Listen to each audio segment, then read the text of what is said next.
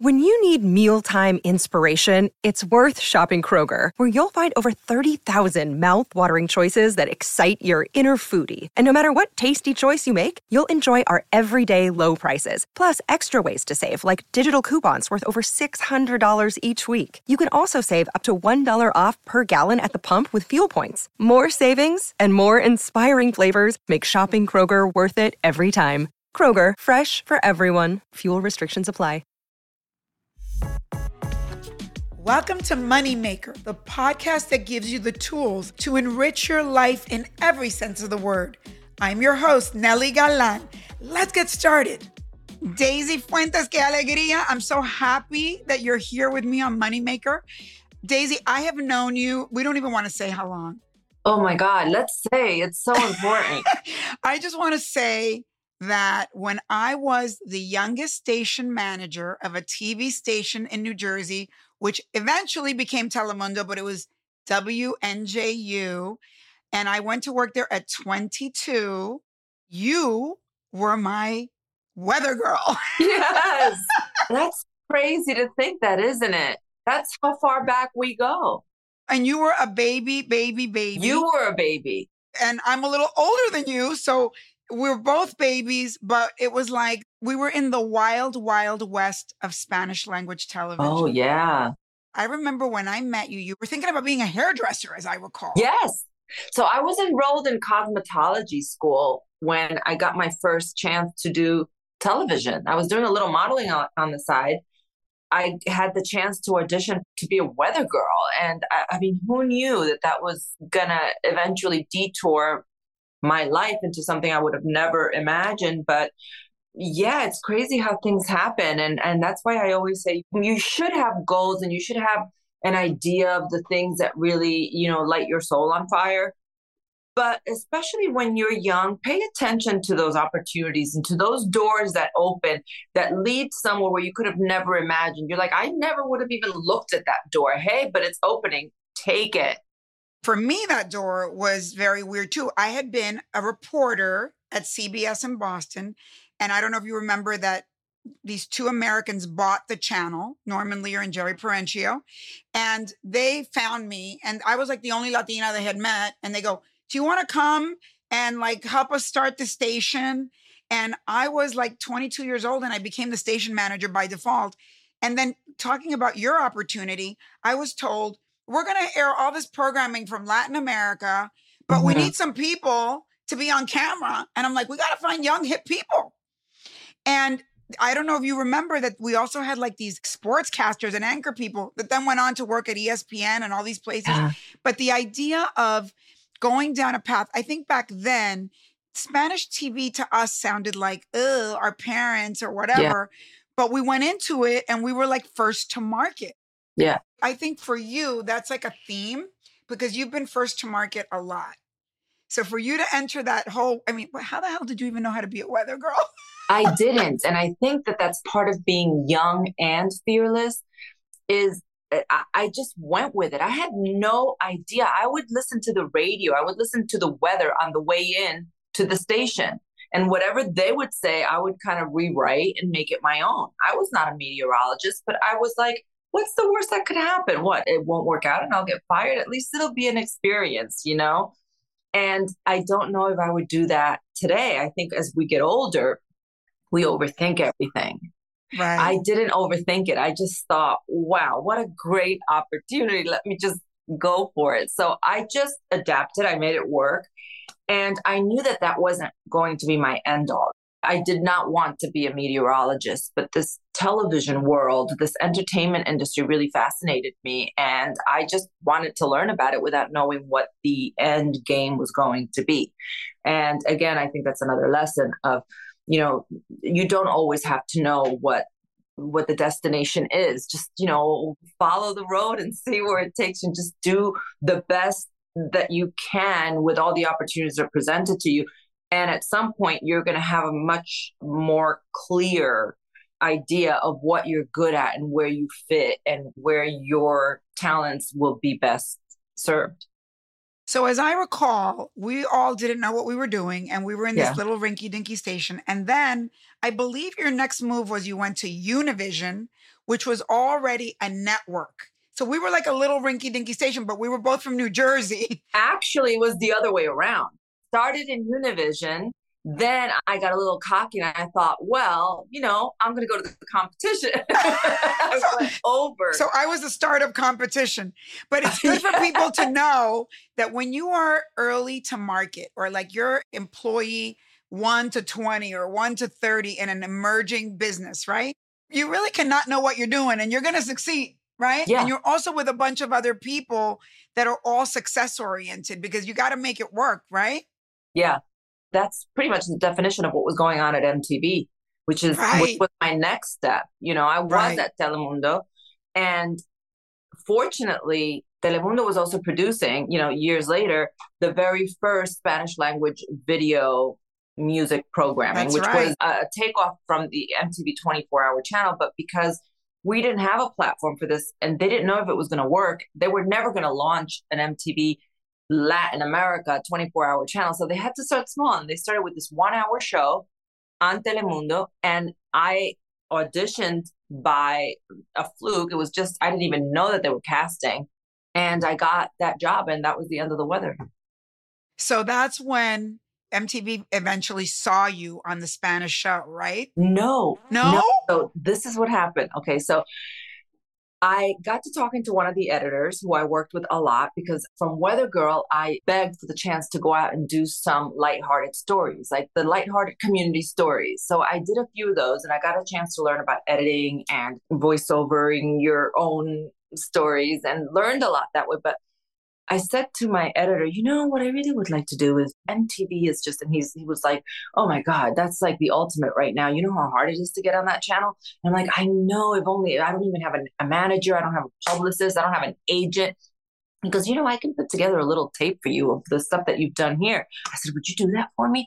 So he edited together like a little three minute clip of just the stuff that I'd done. It was all in Spanish.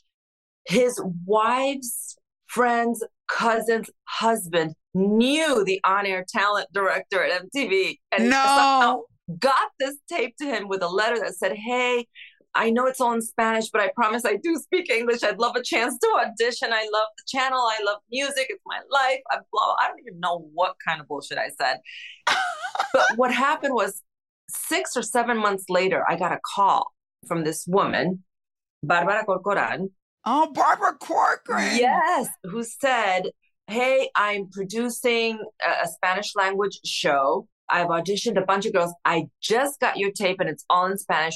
We're closing auditions tomorrow. You can make it in in the morning. We'd love to see you. I showed up to that audition 45 minutes late because there was a storm and I was coming from New Jersey. It was a disaster, but I got it Wow. because of my Spanish. She said, you know, a lot of girls have been coming in and they speak Spanish, but they don't speak English. And if they do speak Spanish well, they have a very strong accent from a certain country. This show is going to go to all of Latin America. So we're looking for somebody with a very neutral Spanish accent. We don't want them to detect where you're from because there's a lot of rivalries in our Spanish countries, as you know. You know, we're all Latinos and we're all rooting for each other unless you put a soccer match on and then it's, you know, to the death.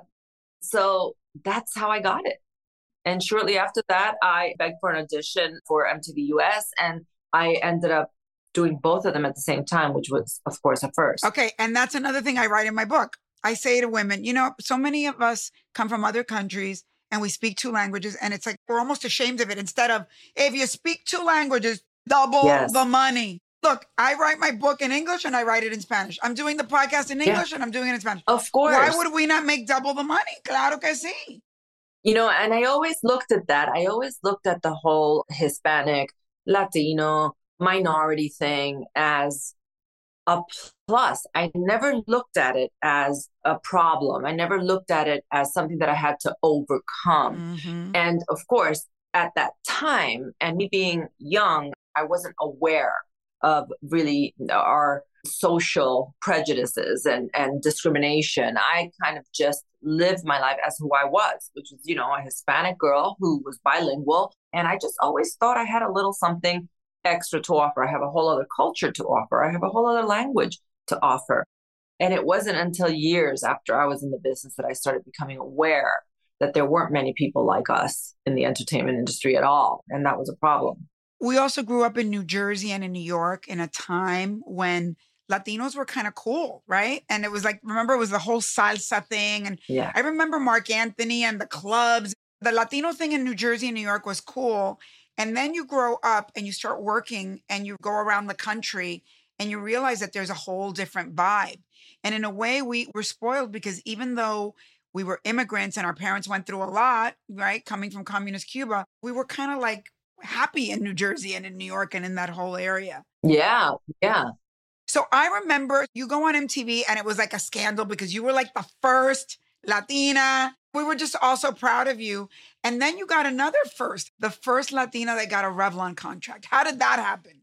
They saw me on MTV and I got a call from Ron Perelman's office. We just had an answering machine at MTV. It was like a fan line where fans would say, Hey, my name is so and so. Can you send me an autograph picture? Blah, blah, blah.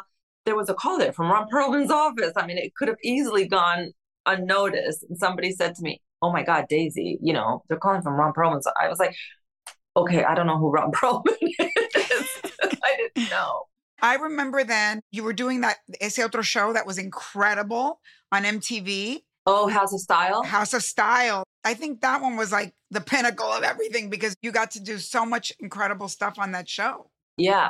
A lot of people don't even know what it was like before social media. This was the trend maker. You went to MTV to find out what was going on in music globally. You went to MTV now to find out what was going on with fashion. We had access to the top designers and to all the top shows. You know, you had to wait months to see the clothes that were coming out from those fashion shows. You had to wait until the next month of Vogue to see some of those influences and trends. And here we were now, we had access to backstage. And so a week later, we were able to give these amazing interviews with designers from all over the world. And we were the original influencers. you know, there's mission and there's money. And sometimes the two things come together very mm-hmm. few times in life, but they come together where you're in this magical moment that you're in the right place at the right time. And it's the funnest thing. But right around that time, I think is when you got like hit up to start working on a brand, right? Yes. This was much later, actually. So I launched my brand in 2004. Mm. And it was at a mm. time when they were asking a lot of people about branding. Nobody knew what branding was. I'd but it never... wasn't the cool thing to do back then, right? It was not. In fact, a lot of A-listers were turning down these opportunities because they thought it would interfere with their image. Some of them were infomercials, and then some of them were brands with retailers. And back then, it was almost like cheesy. Like, you know, you wouldn't be like Cher and go do that. And now right. Cher would probably kill to do that. Yes. So let's stop a minute because I think this is where your life goes in these two different roads. I want to go deep with you if you think it's our Cuban background or what, because mm. you could have been like, that's tacky. I don't want to do that. Mm-hmm. So, what do you think it was about you that maybe was a little more pragmatic? Because in today's world, I mean, I look at all these young influencers and I go, do they think that this is going to be forever? Like, you, they better be investing their money porque eso no es para siempre. You know, it's not going to be forever. Exactly.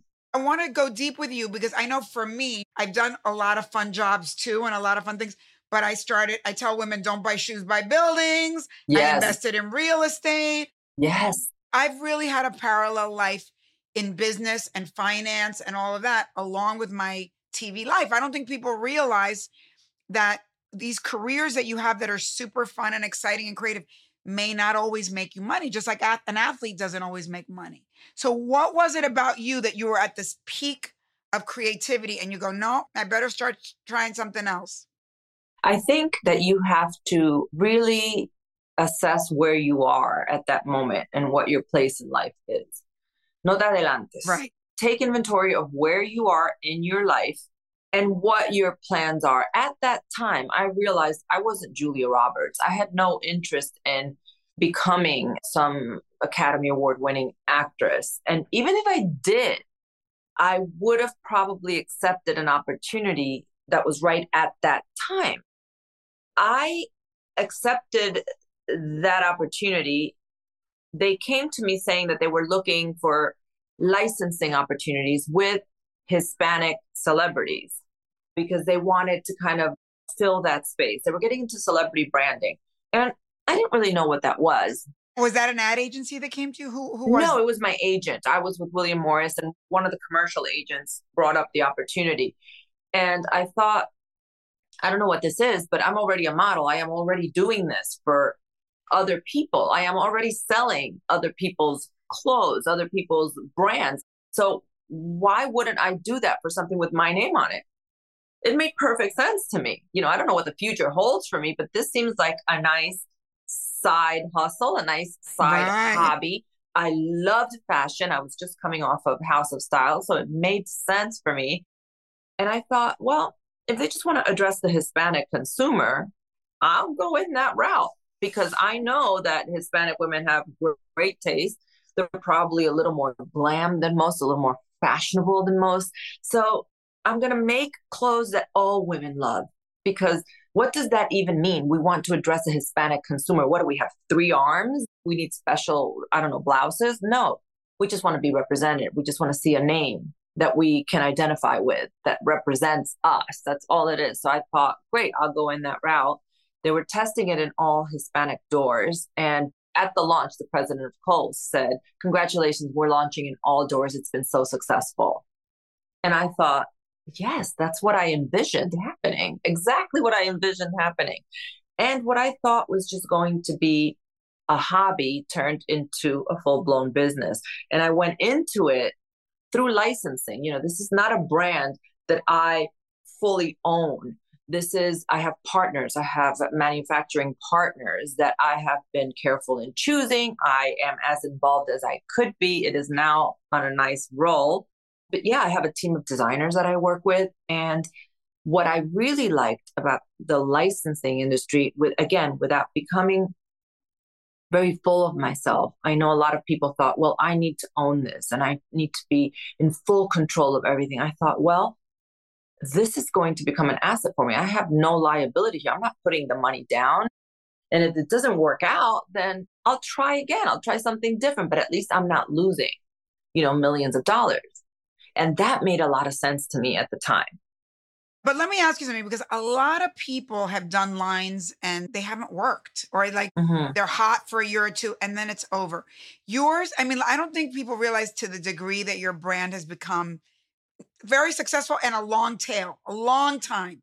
I want us to break it down for people because so many young people have side hustles that might be as silly as selling things out of their closet on eBay or on mm-hmm. Amazon or whatever.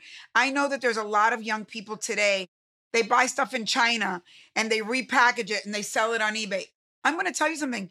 You know, I have tenants in a building right now that started by being influencers in losing weight and then decided to do their own line. And now they just got Walmart and Target and they've become a huge brand. Bloom. I love promoting them.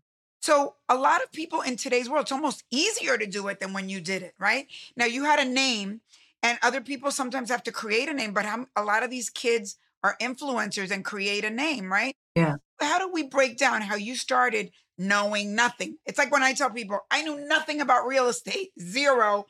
And in 15 years, I owned 16 buildings and I could retire. So, how did you start in 2004 knowing nothing about this, just putting your name on something and build it I mean, you've made a lot of money on this brand. I think it's very impressive. I'm so proud of you. How a lot of people it? have made money on this brand. I've made the least amount of money on this brand, but yes, I am not complaining. if you start a business and you bring in venture, yes. you don't own the whole brand either, right? I don't That's think right. people realize that. And it's harder because then you borrow money. Yeah. So let's be real. That's the way it works, right? So, how did you do it? So I really didn't understand what licensing was. I didn't know a lot of what I was getting into. So I had to learn. And I think that one of the reasons why it has been successful is because I listened to those people who were experts in that field.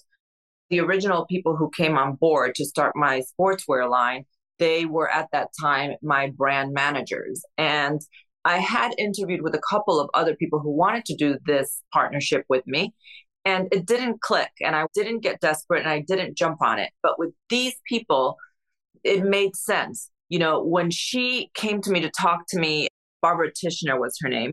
She brought a trunk of clothes and she said, This is what I envision.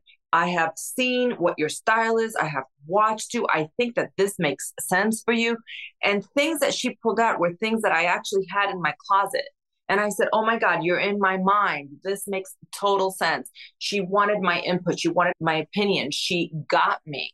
So I trusted her because she was a very successful businesswoman in fashion at this point. She was a very successful manufacturer for some other very big name brands, not celebrity brands, brands.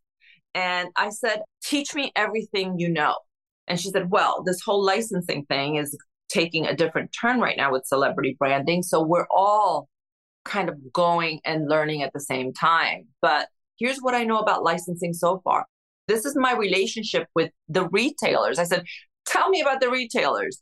Well, this is how it works. And I said, Oh, so I can't just go, I love this trend. Let me put it in my line.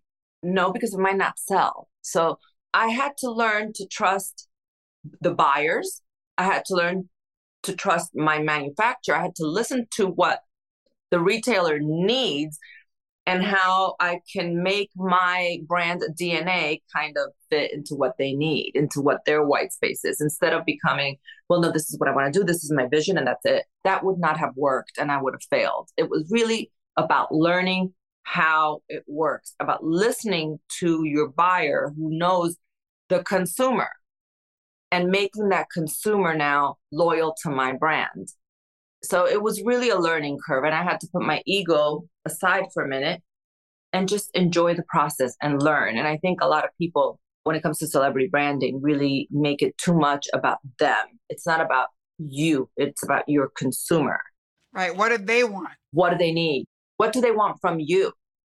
But let me ask you something because in 2004, social media wasn't what it is today, right? Yeah, it didn't and we exist. know that brands are all about marketing. So, yeah, how did you begin marketing? I was very fortunate at the time to partner with Kohl's.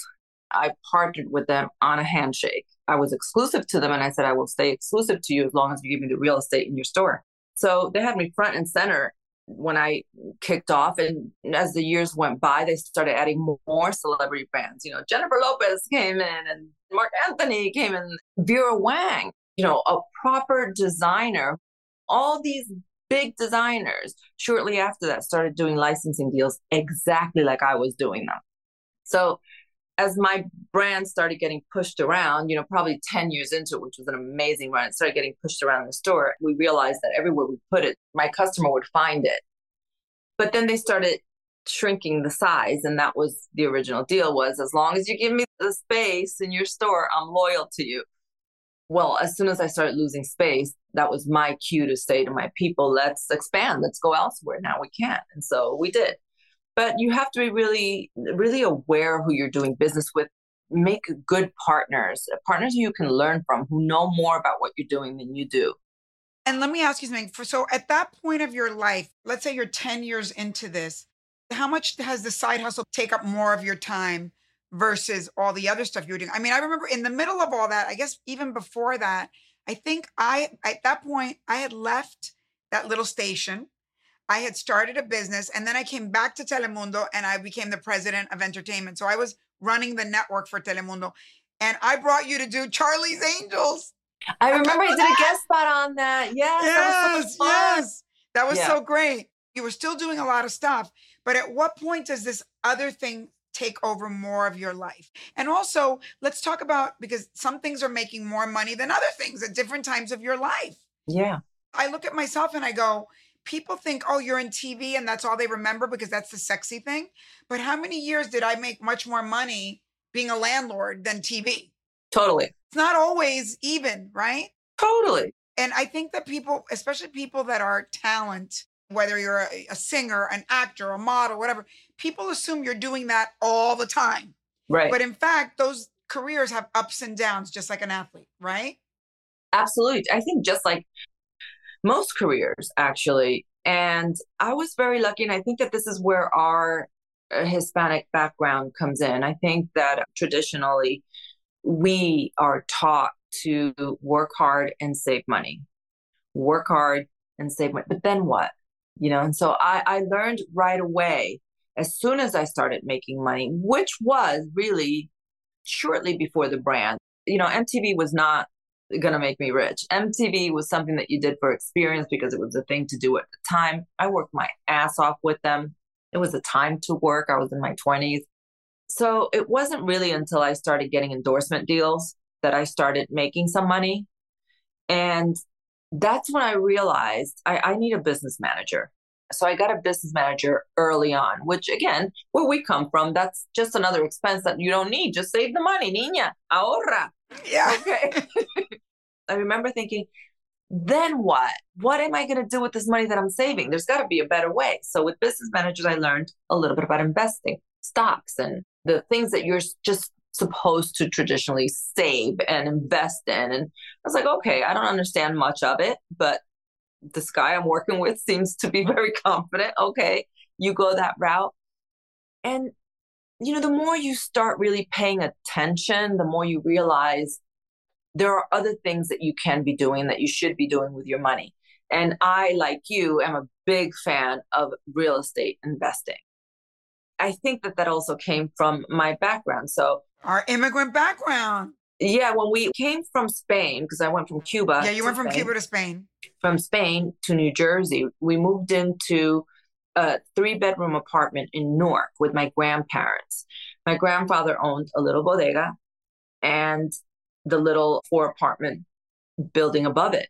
My dad went to work for him. They busted their ass in the bodega, and my dad collected the rent and was, you know, in court every other month trying to evict somebody who wasn't paying. It was you know, dodgy part of town. And it just, it was not a good scene, but it was a great learning experience. And I just understood real estate. I understood that, you know, if you are in a good location and that if you put your money in there, you're going to make more money than you make in a bank. And that you can then have a money flow coming in. And if it's not a money flow, then you could just live in a place and sell it or have more assets. And I learned about assets versus liabilities. And these are all things that everyone should learn about. And that's right. Not just us who are, you know, on camera, and we have this seemingly glamorous industry that we're in. Whether you're a doctor, a lawyer, a plumber, a teacher, there's a way for you to take your money that you should be saving, that you should have this emergency fund. You should also have a little bit of saving. Take that savings and do something else with it. It doesn't right. matter what you do, but working for a simple paycheck is not enough because you could be doing all these other things. You're not going to make it to the end of your life. And let's talk yeah. about women. The favorite chapter in my book is I wrote, Ladies, there's no Prince Charming. And I don't mean just a mate. I mean, if you work for a company and you think the company's going to save you, if you think the government's going to save you, all of those are Prince Charming foe. Right. Unless you're independent economically, right? Mm-hmm. Really, truly independent economically, then bad things happen if you're if you're dependent. Let's mm-hmm. face it. Absolutely. I think so many people in your profession, whether it was to be a host or an actress or a model, whatever, think or they meet some guy that's like that's got money and they don't know that the guy might like he could die he could go away he could find the next girl it doesn't matter who you are you gotta be independent 100%. and that's why i'm so proud of you because you've always thought like that yeah when i was really young in my 20s i had a boyfriend who had a very glamorous life and rather than thinking i can go back now and really take this in I don't know what it was. It had to be my upbringing.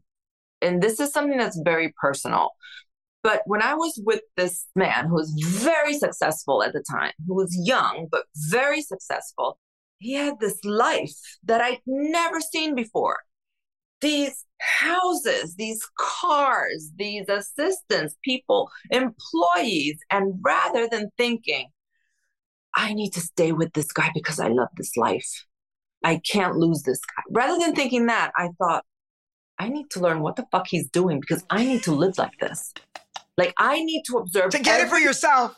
Yes, I need to observe what's going on here because this is what I want. I had never seen that lifestyle before.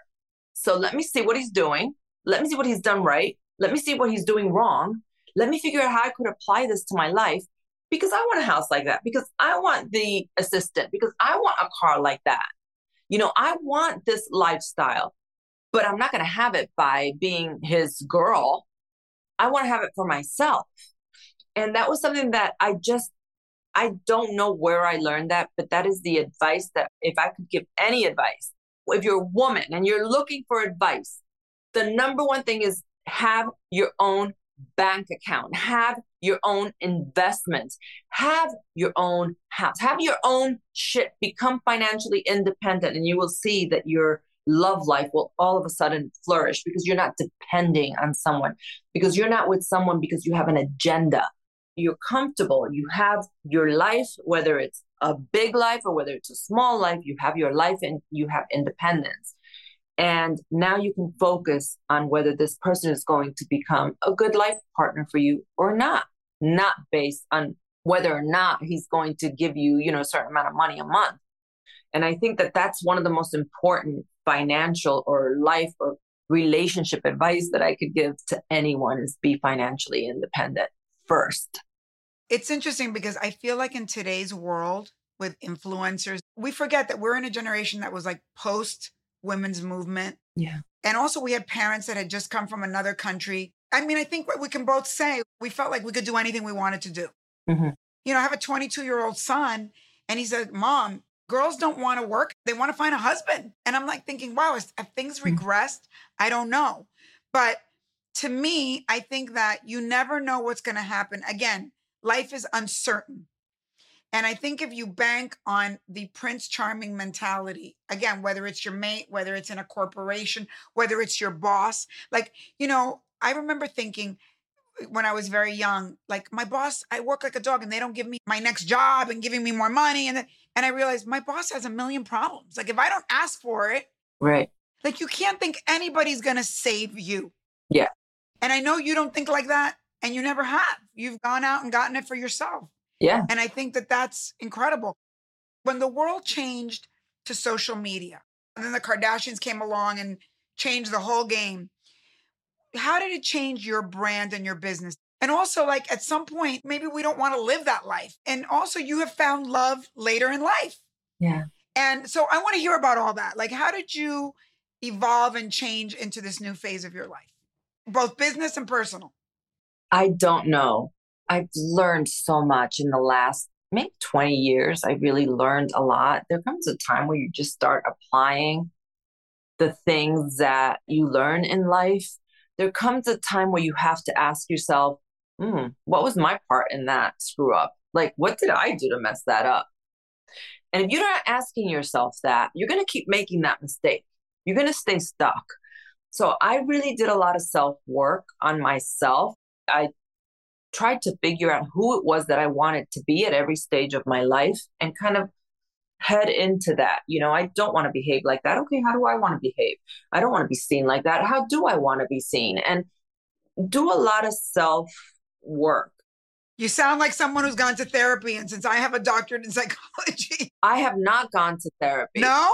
No. Wow, you've done a lot of work because that's very evolved of you. You're very evolved. You.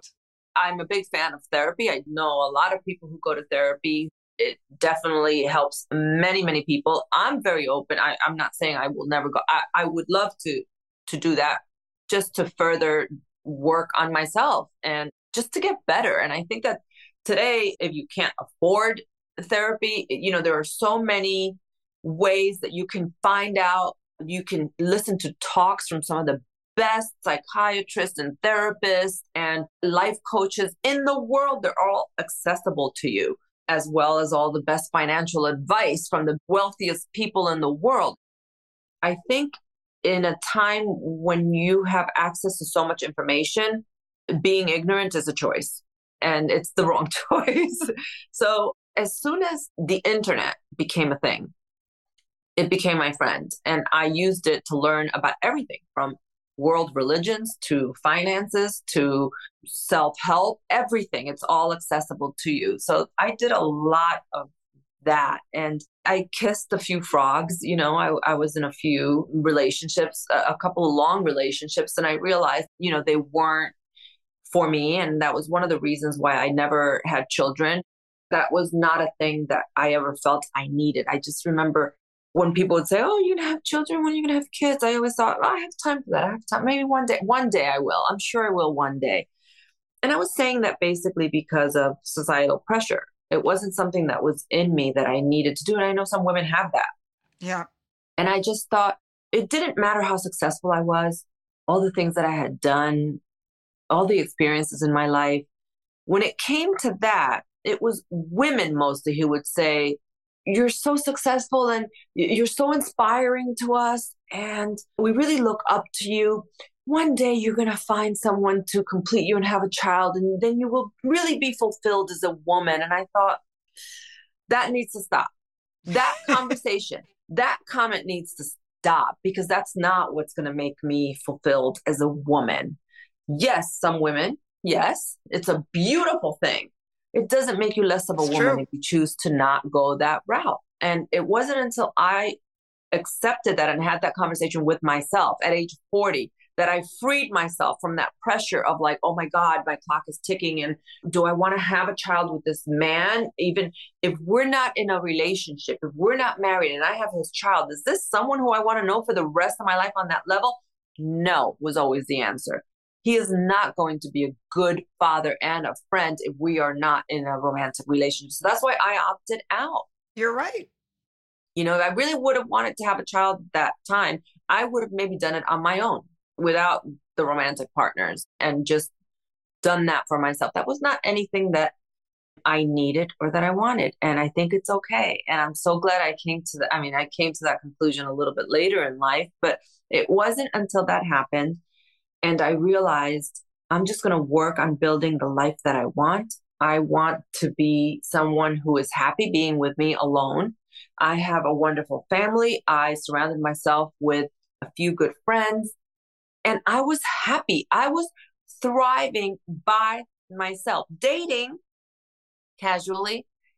And wouldn't you know it, that's when I'm like, I don't need a man. I don't ever need to be in a relationship like this again. If it works out, I'll be in a relationship with somebody until it doesn't. And then I'll move on because my life is fantastic.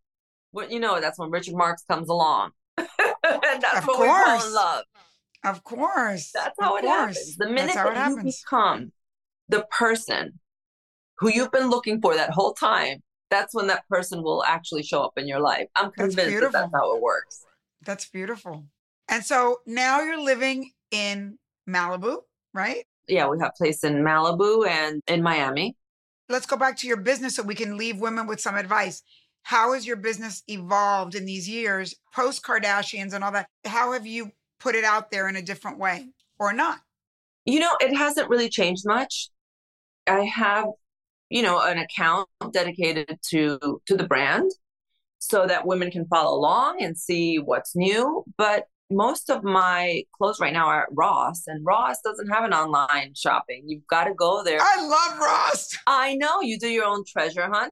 At some point, I may have an online store as well, but up until now, I haven't really needed it. My customer does like going to the store and finding what they find and seeing what's there this week we'll see. We'll see how it evolves. I'm open to a lot of things. I'm still growing the brand.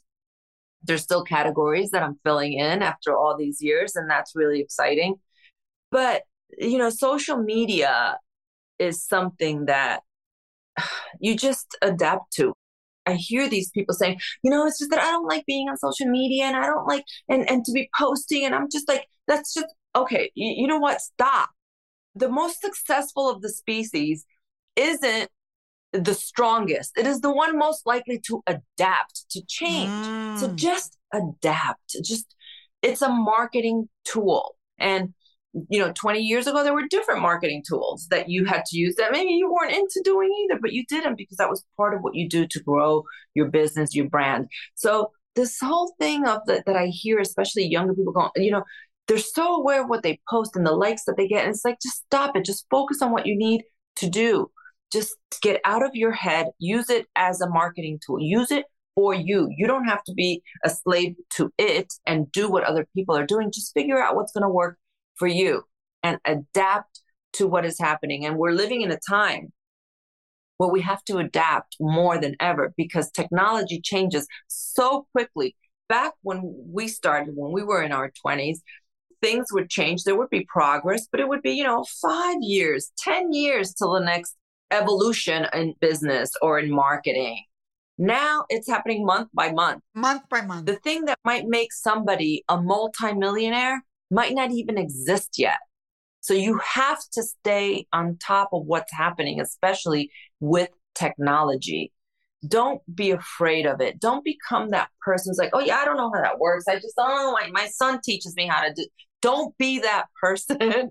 just stay on top of what's happening. If you don't understand it, get somebody to explain it to you. But don't become old before your time. We're living in a time where change happens like this. Every week it's something different. You know, when my nephews got Snapchat, I was like, I need to know what that is. I know I'm not going to be on it because you know everybody who's on it is 15. I need to know what that is. I need to know what the kids are doing and how they're using it for marketing, and I just need to know. I tell parents all the time, why are you, are you not using your kids instead of complaining why they're on the phone all day? Use them to help you market your stuff. Exactly. You know, get the whole family involved. What are your kids buying? What is it that your kids and all their friends are into? Well, check out that company. What are the investments opportunity in that company that you're now buying and putting all your money into anyway? One thing I have to say to you, and I have to compliment you, I think that as we know, when you know a lot of people over many, many years, you realize you, you don't really meet very many people that past 35 change very much or evolve very much. People get like stuck. Yeah. And I have to say that I've known you since you're very young. Yeah. And I think that I'm so proud of you because you have been constantly evolving. Oh, thank you. That's quite a compliment. You have constantly been evolving and growing. And I admire that so much because I think for me, that's a very valuable thing. What are the things you now know that you wish you knew then? I wish I knew then that I could ask more questions, that I could learn more. I wish I knew women like us that I could go to and use as resource and ask questions and use as a mentor. If I could give any piece of advice to young people is you know look at the people who are older and are doing okay. The people who have learned how to sustain success and wealth take advice from those people. Ask them what you should be doing at this moment in your life. And you know just assess all of that and, and, make it work for you. Figure out what it is that people are doing that could work for you. You don't have to copy someone completely. Everybody has positives and negatives. There are pros and cons with everything. Take the best from everyone you know and see how you can apply it to yourself but definitely learn from other people's mistakes and be inspired by people's success rather than envying it. And when you think about your life and your future, rather than thinking, I just want to be rich and famous, think about the lifestyle that you want. Mm. Picture yourself in 10 and 20 years. What do you want your life to look like? And start working for it. Start heading in that direction. You know, you mentioned the Kardashians a couple of times, and they're a perfect example. They take a lot of shit from a lot of people. But let me tell you what I admire about that entire family.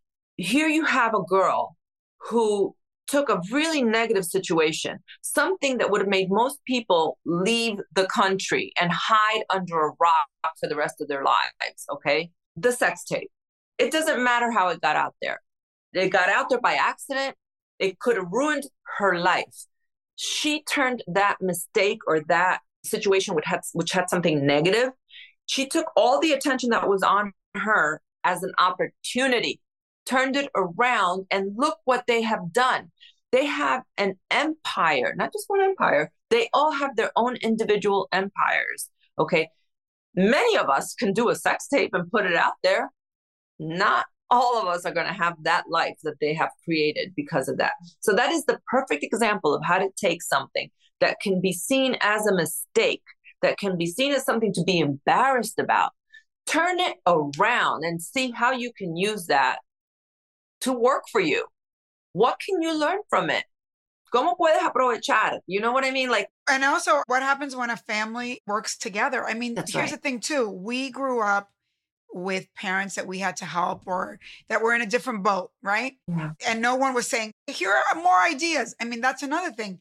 They took their collective intelligence, or maybe even the father's intelligence, and multiplied it. Yeah. That's why I believe too in self made families because Yeah. when you look at wealth building, you know, I look at Jay Z and Beyonce, they multiplied their success by making it bigger as a family. That's right. That's something to think about as well. Yeah.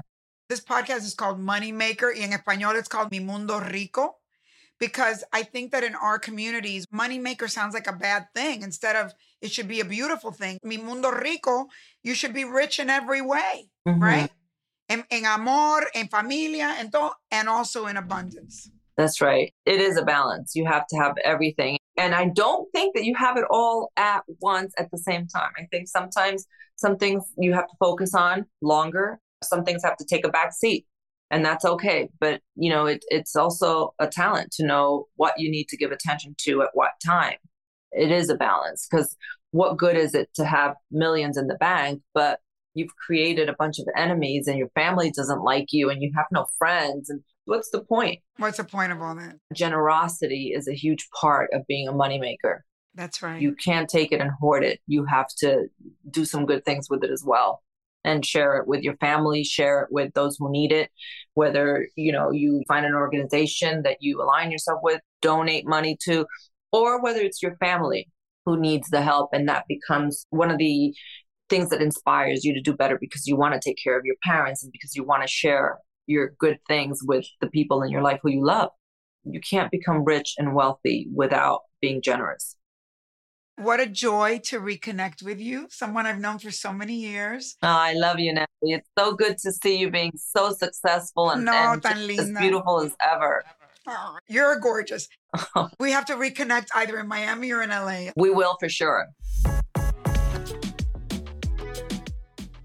Moneymaker is a production of Money News Network. Moneymaker is written and hosted by me, Nely Galán.